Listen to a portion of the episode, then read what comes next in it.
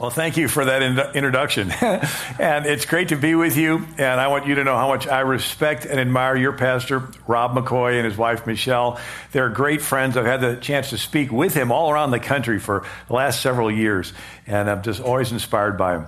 Well, it's uh, an honor to be here. I'm going to talk about two different books. One is called Who is the King in America? And then one is called Miracles in American History. And uh, I. Um, apologize for wearing a suit coat. I'm still a recovering Midwesterner, I guess. Uh, 50, it's great to be in California. Um, so the um, way I start off is, uh, by the way, I have a website, AmericanMinute.com. I send out a free daily history email. But we look at history. And the idea is that uh, there's not that much of it. There's only 6,000 years of recorded human history. Really? Yeah, we're not talking about, you know, fossils. We're talking about human beings writing down human records. And so the first writing was um, a Sumerian cuneiform on clay tablets in the Mesopotamian Valley. Today that's Iraq. And you take a stick, poke it in clay. That was the beginning of writing around 3300 BC. And uh, the clicker's a little slow today. So the, the Egyptians invented hieroglyphics around 3000 BC, and the uh, maybe if I move this way, the clicker, maybe yeah. Um, the Chinese invented their pictograms, their characters, around 2600 BC. So this has documented the origin of writing, and it's really not that long ago. So you round it out, three or four thousand BC, we're around 2080. That's around five or six thousand years of recorded history. So Franklin Roosevelt said 5,000 years of recorded history have proven that mankind has always believed in God in spite of the many abortive attempts to exile God. So he mentions there's 5,000 years. Another quote is from the uh, Richard Overy Times Complete History of the World. He said, Miracles do not cluster, and what has happened once in 6,000 years may not happen again. Hold on to the Constitution, for if the American Constitution should fail, there will be anarchy throughout the world. So he's mentioning 6,000 years, and he says something unique happened here. Another one is. Um, there's a little couple second delay here. So after a period, this is James Wilson who signed the Declaration. He said, after a period of 6,000 years since creation, the United States exhibit to the world the first instance of a nation assembling voluntarily and deciding that system of government under which they should live. So again, smart guy, 6,000 years, something unique happened in America. And so as we go through this history, uh, we see that 6,000 years is not that long. It's only 60 people living 100 years each back to back.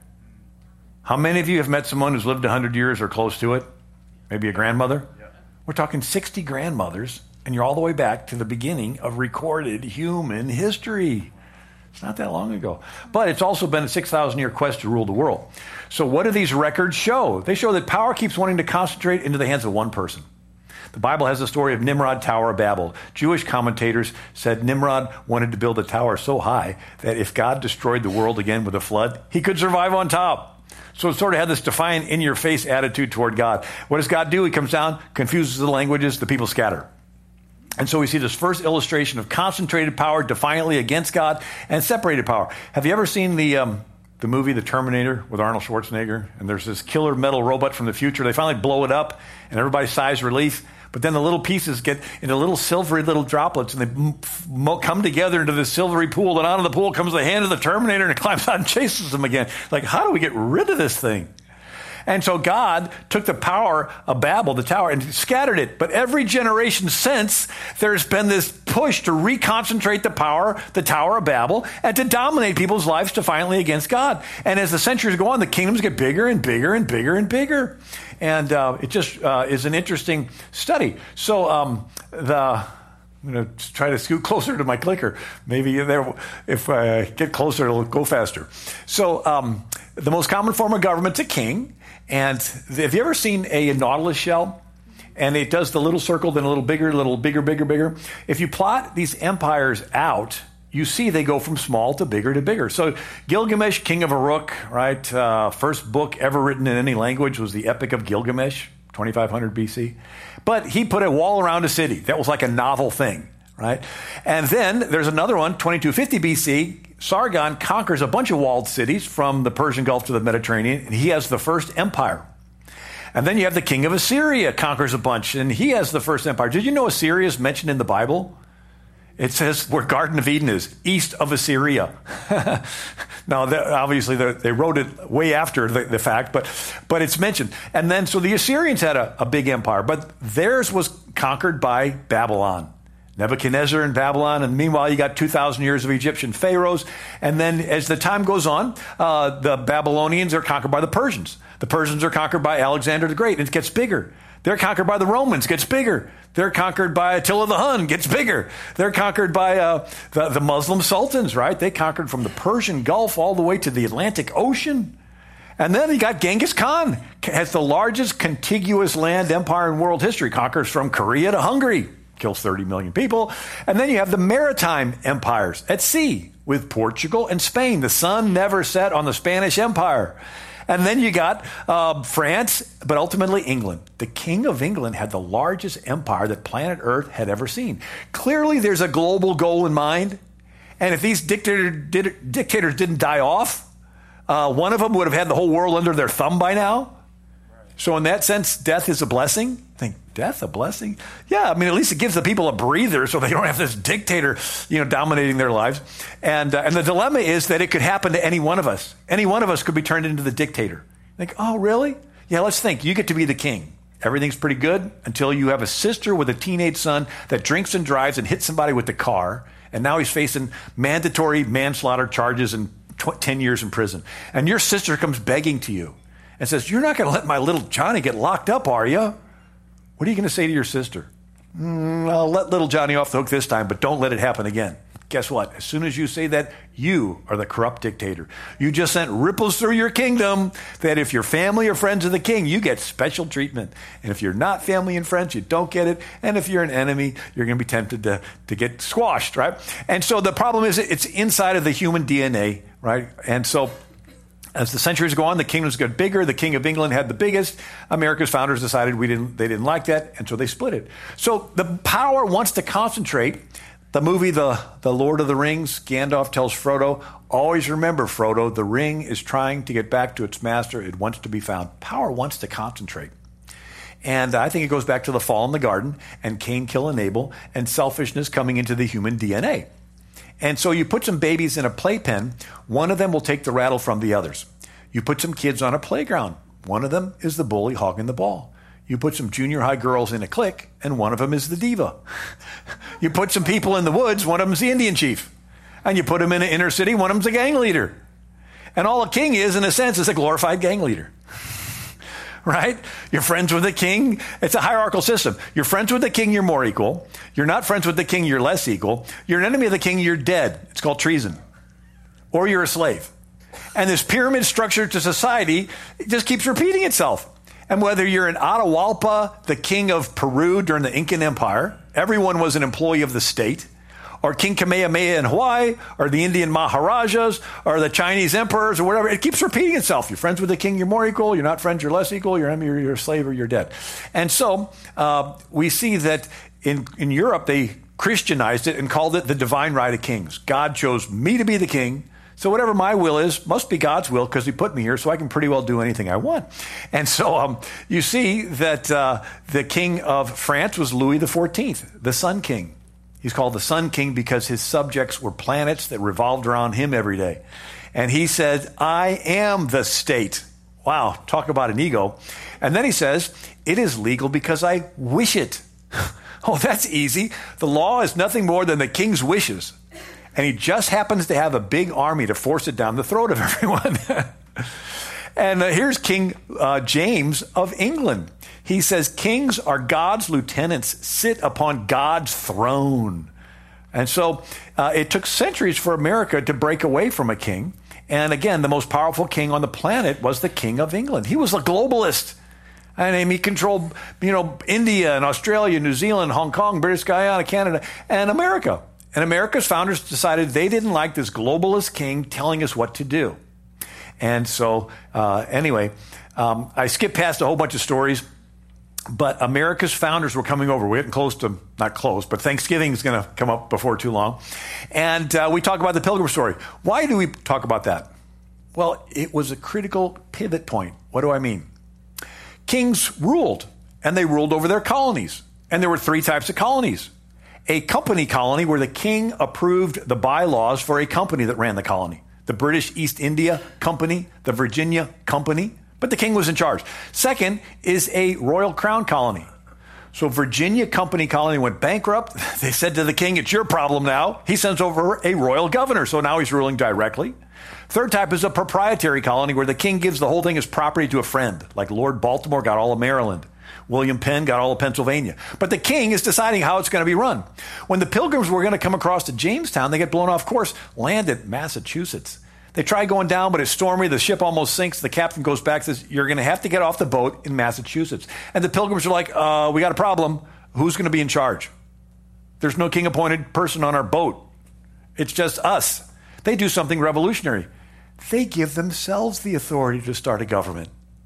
And they agree to submit to the laws under God, and it works. It's a little polarity change. Have you ever turned a little magnet from positive to negative? That's what happened in the Pilgrim boat. And so the Mayflower Compact, um, it starts off with uh, one of the lines We, in the presence of God, covenant ourselves together into a civil body politic to enact just and equal laws as shall be thought most meet unto which we promise all due submission. Simple, revolutionary. The whole world at the time was ruled by sultans and kings and, and dictators and Ivan the Terrible and, and Russia and, and so forth. And here, uh, the, the pilgrims take the top down form of government and they flip it and make it a bottom up form of government. We decide. And the pastor that gave them the idea was John Robinson. And he was a um, congregationalist pastor What's that? In England, you had Anglican, sort of like Catholic with priests, but they had Anglican priests, and it was all king appointed down to the bishops and everything. Well, they were dissenters, and they fled to Holland, and they had a congregational form of government where the people in the congregation prayed and voted. And all, all they did was apply it to the government government. And so again, we switch from a top, the pilgrims are important because we switch from a top down to a bottom up. And it's the difference between a dead pyramid where you're uh, ruling or a live a fruit tree, right? Where every root participates, every little capillary, every cell is sucking in nutrients to make this thing alive. And so, what we have in America is a citizen dependent form of government, a bottom up form of government that was taken from this congregational form of church government. And um, so the story in New England was you had pastors and churches starting communities. So this is a painting of the pilgrims, and there's their pastor, John Robinson, and here's Elder William Brewster in an open Bible. And this painting uh, hangs in the U.S. Capitol Rotunda in Washington, D.C. And um, the uh, figured out there must be a delay on the click. And uh, uh so the uh, different colonies in New England. You have John Cotton was the pastor in Boston. John Lothrop and his church founded Barnstable, Massachusetts. Reverend Roger Williams and his church founded Providence, Rhode Island. Reverend John Wheelwright and his church founded Exeter, New Hampshire. And then Reverend Thomas Hooker and his church founded Hartford, Connecticut. So what was the situation? Puritans were persecuted in England. They came across. Once they got across, what did they do? They wanted to make everybody Puritan. And so that's when pastors like Roger Williams fled and founded another community called Rhode Island and uh, the First Baptist Church in America, which has a congregational form of church government. And then Thomas Hooker says, okay, uh, I'm going to flee with my church. And he says, okay, church, next Saturday, we're all going to meet in the parking lot, get your wagons and your cows, and we're going to leave. And we're going to go hill and dale, and we're going to find a nice little spot, make friends with the Indians, chop down trees, and we're going to have a little community. And after they do that, the people come to the pastor and they say, okay, Pastor, um, we're all here and everything, but how do we do the government thing? And so the pastor digs in the Bible. And so these pastors are looking at what part in the Bible? The first 400 years when Israel came out of Egypt. It's called the Hebrew Republic. Before King Saul, remember that? And so uh, this is a unique period that America's founders looked back at. And um, so, you know, they did get some ideas from the Greeks and, and the Romans and, uh, and so forth, but ultimately England. And. Um, I'm clicking fast, but the, it's transitioning from slide to slide a little slow. Um, so this is called the Great Awakening Revival. Uh, these are pastors in our uh, founding era, and they're influencing the communities who are also influencing the government. And um, so our U.S. Constitution was written, but it needed to be ratified. And so they need nine states to ratify it. They had eight. New Hampshire was in line to be the ninth, but they were having a deadlock. So Harvard President Samuel Langdon shows up and he gives an address titled The Republic of the Israelites, an example to the American states. And he goes on saying, instead of the 12 tribes of Israel, we may substitute the 13 states of the American Union. See this application plainly. And so they vote and they ratify it. And the U.S. Constitution goes into effect after this sermon, the Republic of the Israelites, an example to the American states. What was the Republic of the Israelites? It was that first 400 years when they came out of Egypt. Now, who controlled everything in Egypt? The Pharaoh. He owned the people, the cattle, the land. Who controlled stuff in Mesopotamia? Oh, the kings, King Og of Bashan and King Sihon or whatever. And so when Israel comes in there, for 400 years, no king.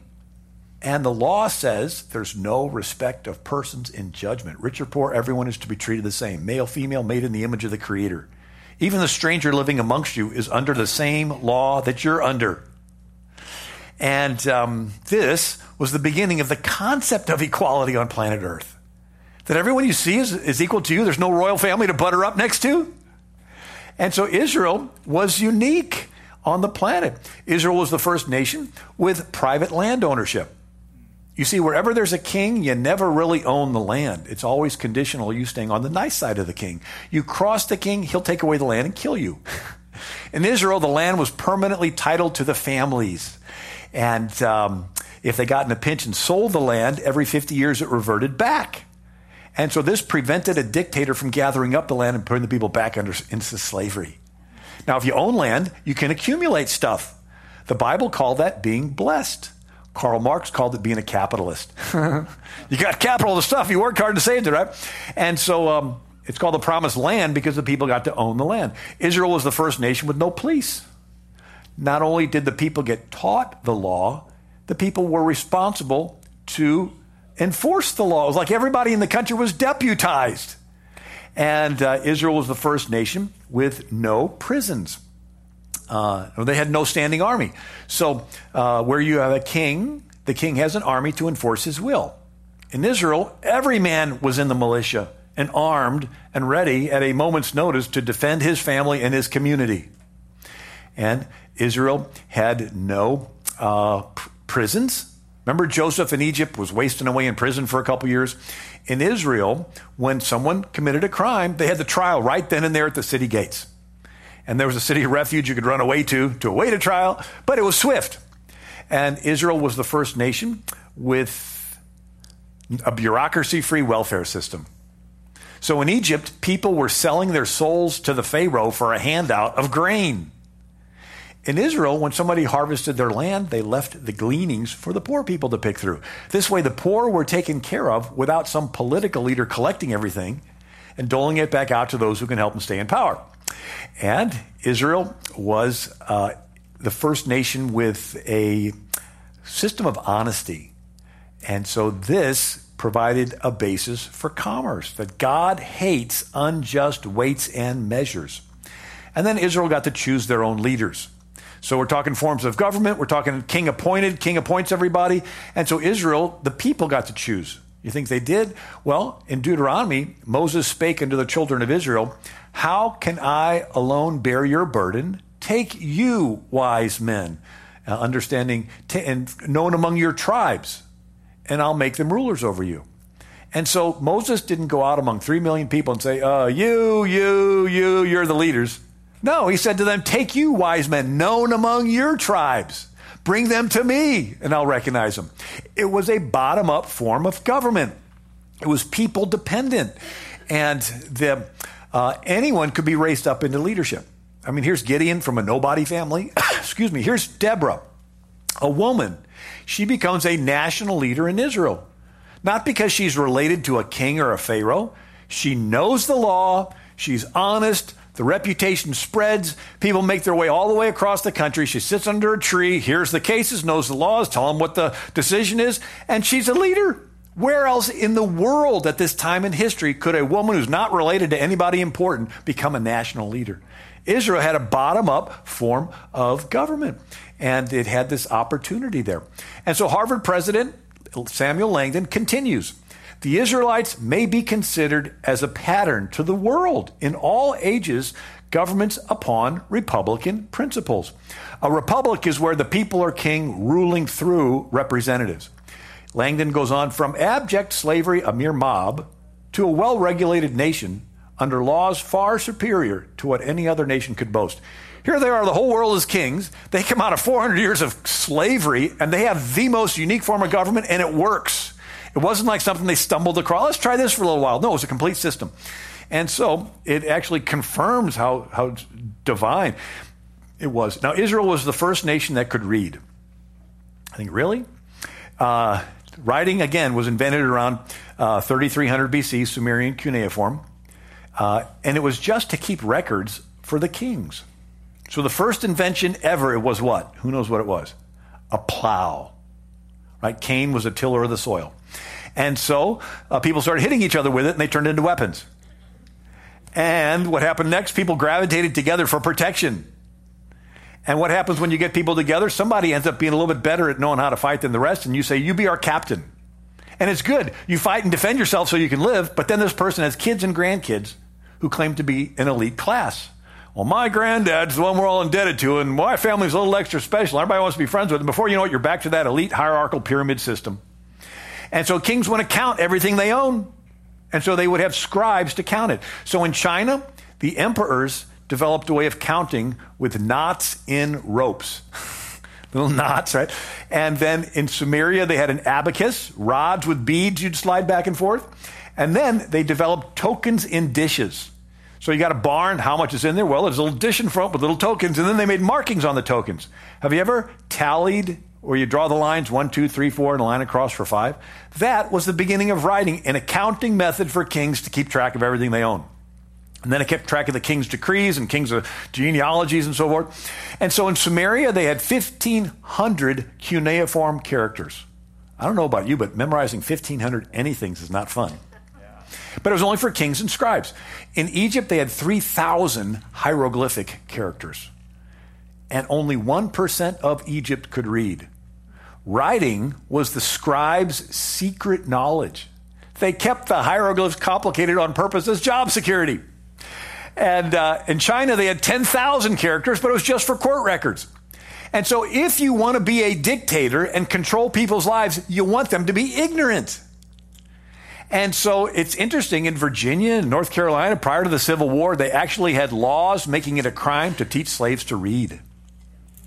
Because it was easier to control them if they were ignorant. And so Frederick Douglass, the Republican advisor to Lincoln, tells the story about growing up on a plantation and the slave master's sister in law was teaching him the alphabet. The slave master walks in, yells at her, says, Don't you dare teach slaves to read. They'll grow discontent and run away. Frederick Douglass says, That was my first sermon on why I wanted to learn how to read. Right? He's a little older. He's in the house looking at a newspaper. They see him trying to sound out the words. They snatch the newspaper away, chase him out of the house. Right? So if you want to control people, you want them to be ignorant. Maybe go through some common core type of behavioral modification stuff, but you don't really want them to achieve academic excellence. Anyway, and so when Moses comes down the mountain, he doesn't just have the law, right? He has, I'm, I'm going to share this one quote. Anthropologist Claude Levi Strauss Ancient writings' main function was to facilitate the enslavement of other human beings, right? Because only this elite class could read, and it was their little way of communicating. When Moses comes down the mountain, he does not just have the law, he has the law in a 22 character alphabet.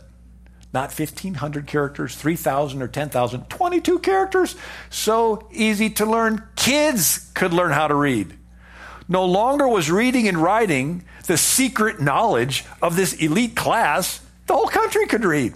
Israel is the first instance of a literate populace. The first letter of the Hebrew, Hebrew alphabet is Aleph. Second letter is Beth. Sounds familiar? Alphabet, right? And so we see that Israel was a citizen citizen based government where you had an uh, educated and moral populace that ruled themselves. It's sort of like a parent gives the teenager the car keys and says, You can come home whenever because I know you're going to do what's right. You have internal morals. But if you don't do what's right and you drink and drive and party, you're going to be pulled over by the police and thrown in jail and controlled behind bars. So, teenager, you are going to be controlled either voluntarily from the inside or forcibly by the police from the outside. Same way with a nation. We're either going to be voluntarily controlled with internal morals or we're going to give in to our passions and lusts and it's going to be total chaos and we're going to have some dictator come in with his army to try to enforce his will and we're back to a king. Anyway, so um, uh, Harry S. Truman, the fundamental basis of this nation's laws was given to Moses on the Mount. And um, if we don't have a proper fundamental moral background, we will finally end up with a totalitarian government which does not believe in rights for anybody except the state. And so, uh, this spectrum of power. Uh, so, one side's total government, the other side's no government. Everybody hold up a fist in one hand and say concentrated power. Concentrated power. Your fingers apart with the other say separated power. Separated. Then back to the fist, concentrated power. That's world history. For most of world history, power is in the hands of the kings, pharaoh, Caesar, Kaiser, sultans, czars. Every now and then, people get a chance to stretch the rubber band and rule themselves without a king, but in times of crisis, the rubber band snaps back. So if we got total government on one side, no government on the other side, no government's anarchy, right? Unless the people have internal morals. It's like everybody has a behavioral app on their iPhone right? Like a like an Uber app. You don't have some business that's telling you ever you can do it on your own. And so everybody has downloaded, everybody in Israel has downloaded this behavioral app called the law. It's an internal thing. But wait a second. Why would you follow an internal moral? What would cause you to deny yielding to a selfish temptation? Well, ancient Israel had the key ingredient a God who is watching everyone. He wants you to be fair, and he's going to hold you accountable in the future. So you're about to steal, you know you can get away with it, and then you think, God is watching me. He wants me to be fair. He's going to hold me accountable. Maybe I should hesitate stealing. And it creates something in your head called a conscience. if everybody in the country believes this, you can maintain complete order with no police. Right? So we're talking the most common form of government's a king. As the centuries go on, the kingdoms get bigger until the king of England had the biggest. America's founders decided we want to split away from the king and we flip it and make the people the king. But it only works if the people have morals. But what causes them to follow these morals is this God of the Bible. Now, it only works with the God of the Bible. An Islamic Allah God says there's an infidel woman there, nobody's around, you can rape her, it's okay. The God of the Bible says, do unto others as you would have them do unto you. So our form of government without a king, dependent on people having morals, you're motivated because of the God of the Bible. It's a complete system right? Anyway, um, so I talk about uh, how uh, when America broke away, here's a quote from Reagan without God, there's no virtue because there's no prompting of the conscience. And uh, another quote from uh, William Jennings Bryan, ran for president in 1908. There's a powerful restraining influence in the belief that an all seeing eye scrutinizes every thought and word and act of the individual. And so the America breaks away from the king, King of England, and again, he had a, global empire that went from Canada and America and British Guyana and Bermuda, Bar- Barbados, Jamaica, countries in Africa, from Egypt to Kenya, and uh, all of India, a quarter of the world's population, Australia, New Zealand, Hong Kong. British, he was a globalist, and we decided to break away. And um, there's some stories that um, uh, if you can skip ahead with the, um, or if you can, if there's a way to turn turn it where the clicker can transition from one slide to the other without hesitation. I can click through a bunch of. Okay, well then, can you skip ahead to a slide?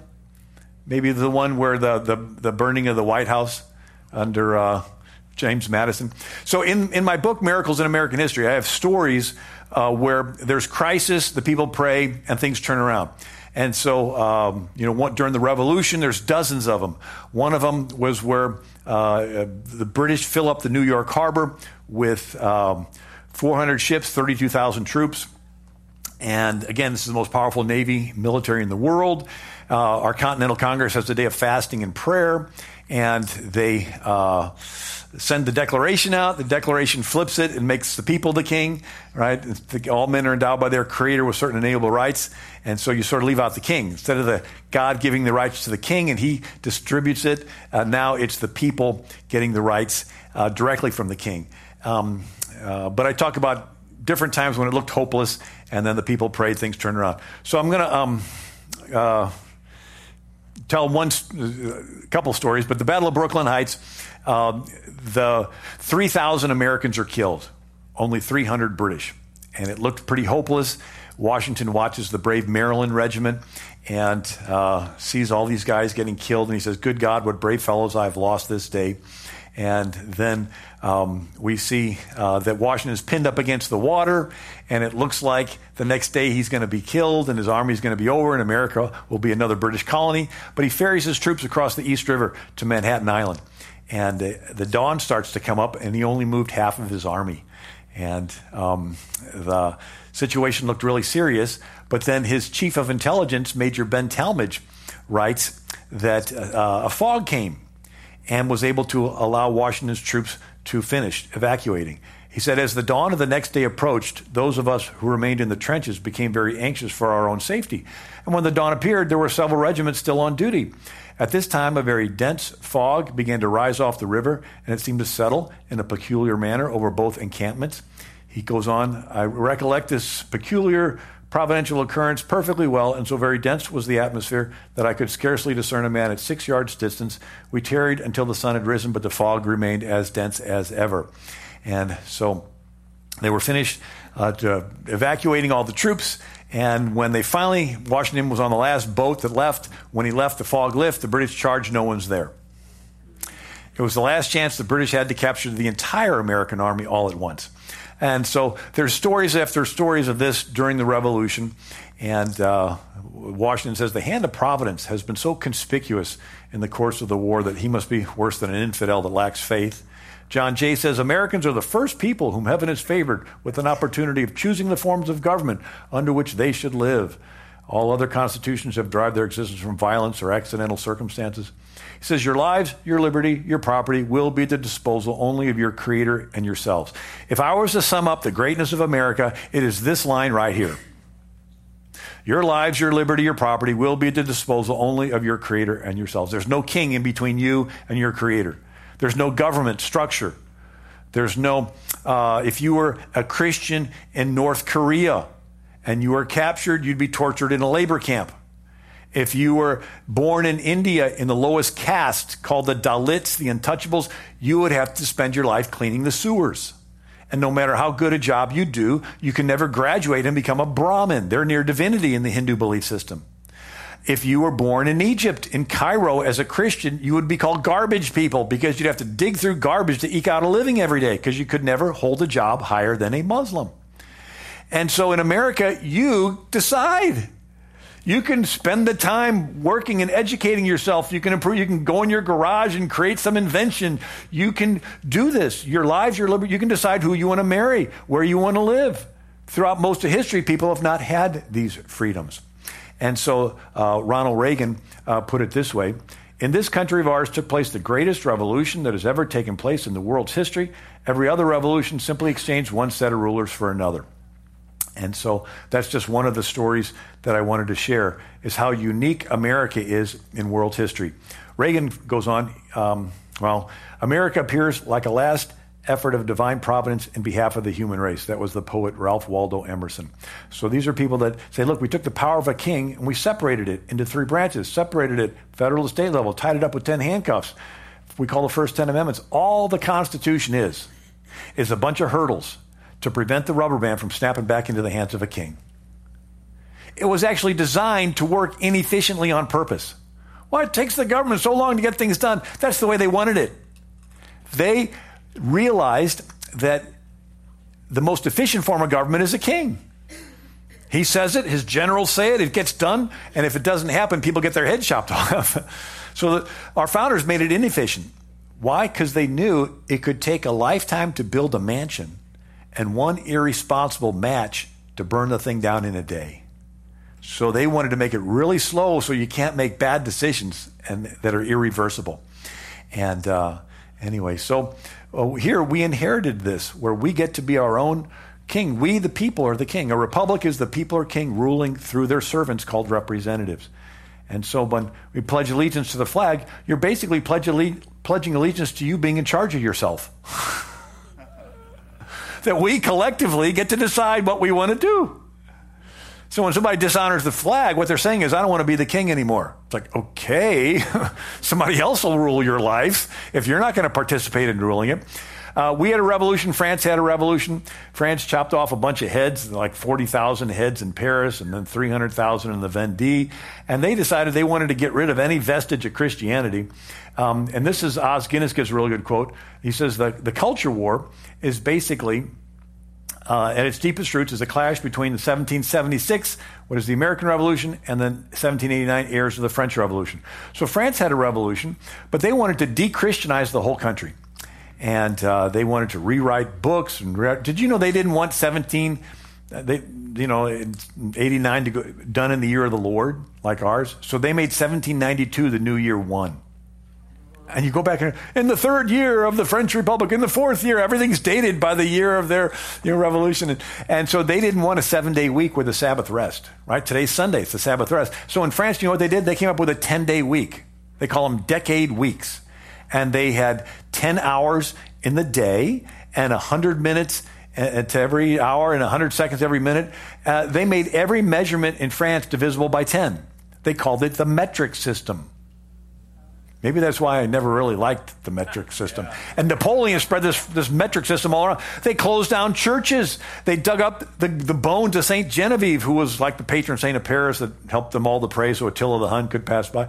Uh, they tore down statues. They wanted to, it's called this, it was this deconstruction where you separated people from their past, get them into a neutral where they don't remember where they came from, and then you can brainwash them into this socialist communist future that you have planned for them. And so you have to tear down the statues and tear down the history of the country so you could have this, uh, you know, Pol Pot did the same thing in Cambodia.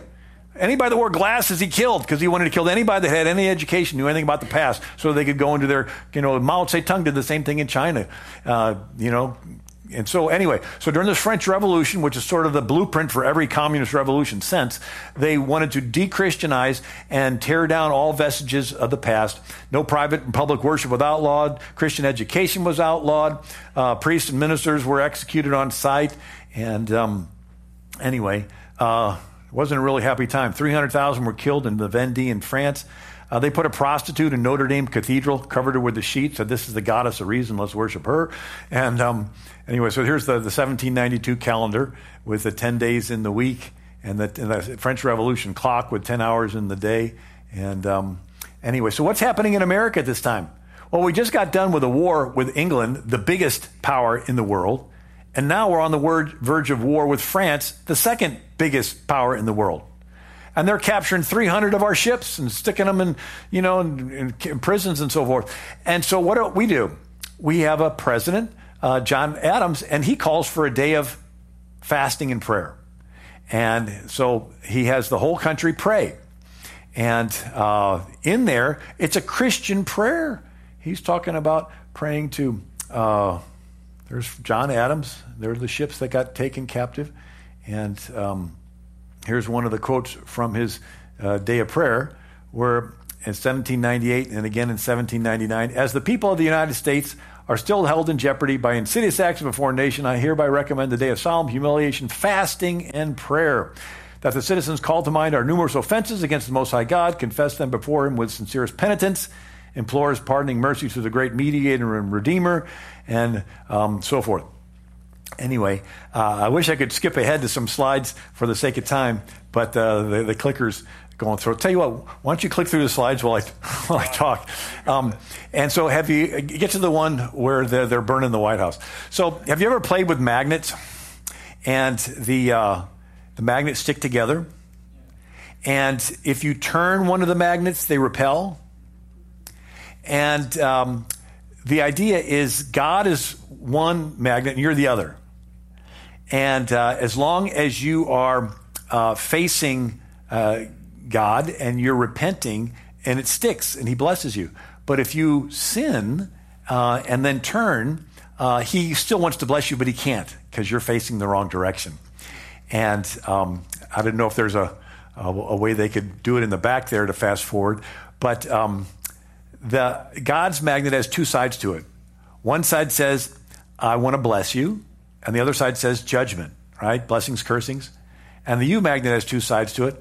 One side says uh, repent and believe, and the other side says uh, sin and, and um, doubt. And as long as you have the repent and believe side facing God's I want to bless you side, the magnets stick. But if you turn and have the doubt and sin side facing, then um, uh, it repels.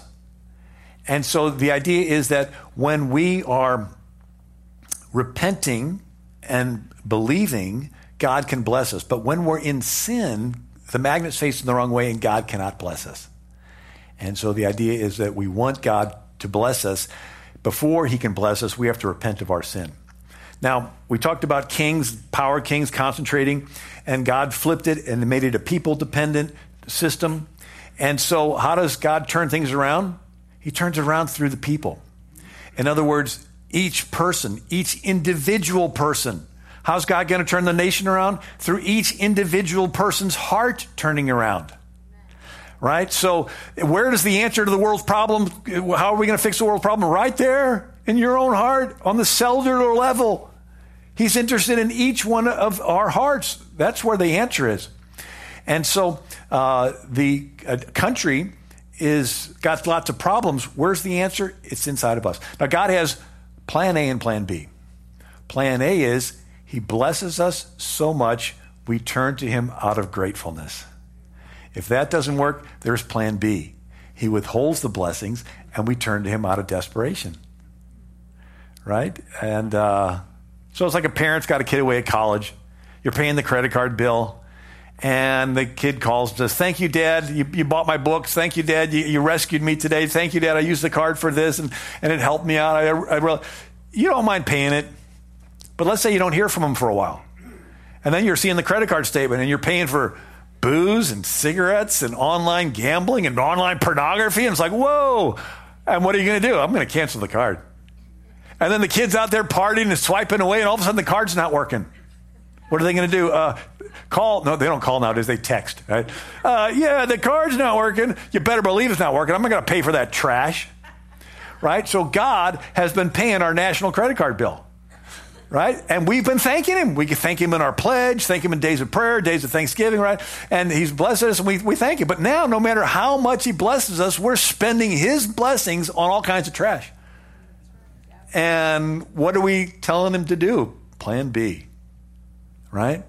And so here we are today with a country with lots of problems, and the, the blessings have not turned us to God. So now we got we've got to face plan B, which means that he might let things get uncomfortable and bad. Why? Because he's interested in the heart. He doesn't judge to judge. The purpose of it is to turn us back to him. And um, uh, so this is the, the one story where the, the British were burning our White House, and uh, James Madison was the president, and the situation's really bad. Uh, I mean, here our U.S. Capitol is being set on fire by the British. This is the War of 1812. But the president was James Madison. He had a day of, of prayer. And lo and behold, uh, in the midst of the British burning our, our capital, uh, dark clouds roll in, and the wind grows to a fright, frightening roar, and the um, cannons are picked up off the ground, thrown yards, yards away, and the storm comes in with rains and it extinguishes the fires. And the book Washington Weather, uh, there's Admiral George Cockburn. He says, Great God, madame, is this the kind of storm to which you are accustomed to in this infernal country? To which the, the lady replied, No, sir, this is a special interposition of providence to drive our enemies from our city. And so, and so we ended up driving them out, and the rains came and extinguished the fires. And um, uh, one British historian said more British soldiers were killed by this stroke of nature than from all the firearms the American troops had mustered in the feeble defense of their city. And so, uh, again, this was a, a, a, miracle in American history. The president, Madison, says the enemy, by a sudden incursion, succeeded in invading the capital of the nation. They wantonly destroyed public edifices. And so he goes on and declares a day of fasting. So here we are today. Our president declared a day of prayer for the hurricane victims in Houston, and, uh, and he's following the tradition of pastors, uh, presidents calling for prayer. So here's James Madison. The British burned our White House, a terrible tragedy. And he says the two houses of the national legislature expressed that in the time of present calamity and war, a day may be recommended to be observed by the people of the United States as a day of public humiliation and fasting and prayer to Almighty God. And, uh, and then he says what? Of confessing our sins and transgressions. He realizes that we're praying for God to move, but He can't move as long as we're in sin. So we got to confess our sins. And so that's the, the attitude that um, the founders had. And this is the, the slides I already mentioned, but I'll skip through them. Of the magnets, one side is God, or one magnet's God, and he's got two sides. One side says, uh, I want to bless you, and the other side says judgment. And then the U magnet has two sides, and one side says, um, uh, repent and believe, and the other side says sin. So, uh, anyway, not sure what's happening with the slides, but I'll quit with that. Now, uh, so how do we repent? Starts with the heart.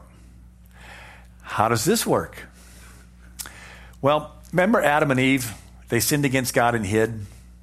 Have you ever sinned against anybody? You sort of don't want to be around the person you sinned against. So let's say you're talking about somebody behind their back and you're laughing about them, joking about them, making fun of them, and all of a sudden that very person starts walking down the hall and they're walking toward you. Question Are you drawn to want to go over to that person or like, oh, great, there they are. I think I'm going to slip out the back? Your own conscience does not want you to be around the person you have sinned against. You got a job, you're working really good. The boss says, hey, I want to see you in my office. Oh, okay. But you got a job, you've been stealing, you've been cheating, you've been doing all kinds of bad stuff. And all of a sudden the boss comes by your desk and says, I want to see you in my office. Do you want to go into that office? No, you don't want to be around the person you've sinned against. So when Adam and Eve sinned, God still wanted to be around, but they're like, ah, I want to get away. It's like the magnet turned. So in a sense, it's it's not so much that God sends people to hell. It's once people sin against God, their own conscience won't let them come into his presence. He wants them to come, but our conscience won't let. We got the wrong polarity. Our, our magnet's facing the wrong way. The closer we get to him, the more we're aware of our sin. So Adam and Eve said, Man, we blew it. We got to do something to make ourselves acceptable to God again. Uh, let's put on fig leaves. That was the beginning of false religions. Man coming up with man's idea how to make man acceptable to God. Did the fig leaves make Adam and Eve acceptable to God? No. And this little line God made Adam and Eve coats of skins. We read it really fast, but if you think of it, how do you make a coat of skin? You have to kill an animal. Do you think God went to the other side of the garden, killed an animal, and brought Adam and Eve some nice tailored outfits? Or do you think maybe he killed the animal right in front of them and they witnessed the first death ever? Right? The creation just happened, and this is the first thing ever to die. And Adam and Eve are watching this innocent animal go through the pangs of dying, and they're thinking to themselves, oh, we're the ones that sinned, but this innocent animal is the one that's dying. And God wanted to make it really clear the animal was dying in their place, that right in front of them, he strips the skin off the animal and he puts it on their naked bodies. Maybe it still had some blood on it, right? They were covered in the blood. And so for the rest of their lives, they are wearing the skin of that animal that they watched die in their place. And whenever God sees them, he sees them clothed with the skin of the animal. The lamb slain from the foundations of the world. So Adam and Eve tell Cain and Abel. Cain decides he wants to worship God, but he does an offshoot of the church of the fig leaves. He starts the church of the fruits and the nuts. it's a religion of works. And we know it's works because God told Adam, the ground is cursed for your sake, and you'll bring forth fruit by the sweat of your brow. So here's Cain sweating and working, getting his wheat and his barley and his oats, and he's piling it all on the altar. And it takes a lot of work. And did his works make him acceptable to God? No. Abel trusted in the lamb, right? Sacrificed the lamb. And so here's this picture God's on one side, we're on the other side. Our sins separate us from God, and the Lamb pays for the sin. So Abraham sacrificed lambs. Moses had every family in Israel sacrifice a lamb, put the blood over the doorpost of its house. The high priest went into the Holy of Holies with what? The blood of the lamb. He sprinkles it on the mercy seat. Right? You got this Ark of the Covenant with two angels, and you got the Ten Commandments inside, and it's got this gold top. And the blood changes it from a judgment seat to a mercy seat you approach without the blood, you're approaching the Ten Commandments and now you've broken them. But you have the blood, you're sprinkling it on top and say, okay, yeah, I've broken them, but this blood paid the price. And so Solomon had a thousand lambs sacrificed when he dedicated the temple. Finally, John the Baptist points at Jesus and says, Behold, the Lamb of God that taketh away the sins of the world. So God's on one side, we're on the other side. Our sins separate us from God, and the Lamb pays for the sin. So I ask people, are you approaching God as Cain or as Abel? If you are still hoping you're good enough to go to heaven, you are approaching God as Cain. I hope I put enough stuff on the altar. Maybe a couple more handfuls of barley. That'll do it. Or are you approaching God as Abel? It's not me, it's this lamb that was nice enough to die in my place. Now, why did the lamb have to die? God is a just God. He has to judge every sin. If he let some of the sins slide by, he wouldn't be a completely just God. If there's a judge downtown at the courthouse and he's letting all the crooks off the hook, he's going to get a reputation of being a corrupt judge. And God is perfectly just, so he has to judge every sin. So, what's going to happen? He provides the lamb to take the judgment for the sin. So, he's completely just, but he's completely love. So, the lamb. There's two things about it. One is the lamb had to be spotless. Jesus, if he, if he would have sinned one time, he could not have been our substitute. But second is Jesus had to die willingly. If God the Father would have had Jesus crucified against Jesus' will, God the Father would have been unjust for killing a completely spotless, innocent man. So the whole plan of redemption came down to this one moment with Jesus sweating drops of blood in the Garden of Gethsemane and he finally says, Father, not my will, but thine be done. He, out of love for the Father and out of love for us, decided that he would be the, the lamb to take the judgment for every one of our sins. You know, I was reading the book of Revelation, and it talks about God pouring out all these vials of judgment. I thought, why is that? Well, once and for all, he's got to settle the score for all eternity and judge every sin. So you can't get 10,000 years into eternity and say, God, there were these sins and you never judged them. Maybe there's a part of you that's unjust. No, he judges them all. The smoke of the torment rises forever and ever. And it says in book of Revelation, righteous and true are thy judgments, O Lord. So he's got to pour out the sins, right? Because he's just God, he got to judge. You know, that's been implanted in us so much that every police drama you see on TV starts off with an injustice done in the first two minutes. Right? You're watching NCIS or when he shows the first two minutes, some innocent person gets killed. And then you're held captive the rest of the hour wanting the person that did it to be brought to justice. You know that he's got to have, the guy's got to get caught. And as soon as he's caught, you feel this, this feeling that that's the way it's supposed to be. And whenever it says to be continued, you're like, no. and so in the first two minutes of the book of Genesis, an injustice is done. Cain kills Abel. God says to Cain, Your brother's blood cries out to me from the ground. What was it crying? An injustice is done, innocent guy killed. You're a just God. You got to judge the guy that did it. That's the only side of God that the devil knew. So he's Lucifer, he's this beautiful angel, gets puffed up with pride, wants to put his throne higher than the throne of God. God says, You sinned against me, you're out. So that's the only side of God that the devil. You sin against God, you're out. And so the devil goes into the garden, sees Adam and Eve, and says, Hey, if I can get Adam and Eve to sin against God one time, God will have to judge him. He's a just God. He gets them to sin. He goes, Ha ha, and God sends this fireball of judgment, but in steps the lamb and takes the hit. So God is just in that he judges every sin. He's love and that he provided the lamb to take the judgment. You know, I was preaching in Kansas one time and it was flat. And uh, little farmhouse community, you know, with silos. And the pastor says, Yeah, you can see forever out here, but there's nothing to see. Sure enough, there's cornfields on the horizon all the way around. The worst thing that can happen is a hailstorm. And you can stand in the field and get hailed upon, or you can run in the barn. And the hail comes and hits the tin roof of the barn. Tin, ting, ting. You know? And so uh, the, the, the barn takes the hit for you. You're inside of the barn and you're protected. People say, oh, I don't, I don't need Jesus. It's like, dude, that's like standing in the cornfield and getting hailed upon. It's like God has to judge your sin, otherwise he's an unjust God. And so every sin you do, he's got to he's got to judge it, otherwise he's unjust. That means that the hailstorm is coming. Or you can run in the barn. The hail comes, but it hits the roof of the barn. Ding, ding. And God is just and He sends the judgment, but Jesus is our barn. We're in Christ. He took the hit for us. Anyway, so here's Jesus. He's sweating in the, in the, the garden. Why is he sweating? He's seeing that the book of Revelation judgment is about to be poured out on his head.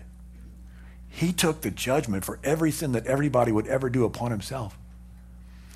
And, um, you know, it says a day with the Lord is as a thousand years, and a thousand years as a day. I mean, he experienced that, that day of crucifixion as if it was a thousand years. Right? And um, I heard one person, he's into math, he said, it's like an equation. If you have an eternal being who is innocent, suffering for a finite period of time, it's equal to all the finite beings who are guilty suffering for an eternal period of time. Let me say that again. An eternal being who is innocent, suffering for a finite period of time, is equal to all the finite beings who are guilty, suffering for an eternal period of time. Jesus suffered eternal damnation in our place. He experienced it to that extent. So when we approach God, we're approaching through the blood of Jesus, that He took the punishment. So oh, I just want to pray. We want you to pray. Just don't pray in Jesus' name. It's like, dude, I don't have any faith that my fig leaves and my barley and my works are making me uh, have an audience with the King of the Creator of the universe. But I believe that the Lamb that He provided and all these prophecies that show that, yes, Jesus was the fulfillment, and I'm going to approach God through the blood of the Lamb that He provided. That's why we pray in Jesus' name. That's why we sing praises to Jesus. And the Father, out of love, sent Jesus. Jesus, out of love for us, became the Lamb so that we can approach God without any consciousness of sin. You know, it's actually an insult to Jesus' sacrifice to even remember your sin. Oh, I'm, a, I'm a, I did, yeah, Jesus forgave, but I did this sin. A, you're saying that your sin is greater than Jesus' sacrifice. You, you acknowledge the greatness of his sacrifice by forgetting the, the guilt of your past sins. Right? You're, by, by, by forgetting, you're saying, I believe that his sacrifice was so powerful. It paid the 100% for every evil thing that I did. Therefore, I can be free. It says, as far as the east is from the west, so far does God remove us from our iniquities, from our sins. So we can approach God out of praise and worship, knowing that all of our sins and guilt is gone. And we stand righteous before him by because of the blood of the Lamb. I'm going to turn it back over to Pastor. Thank you so much.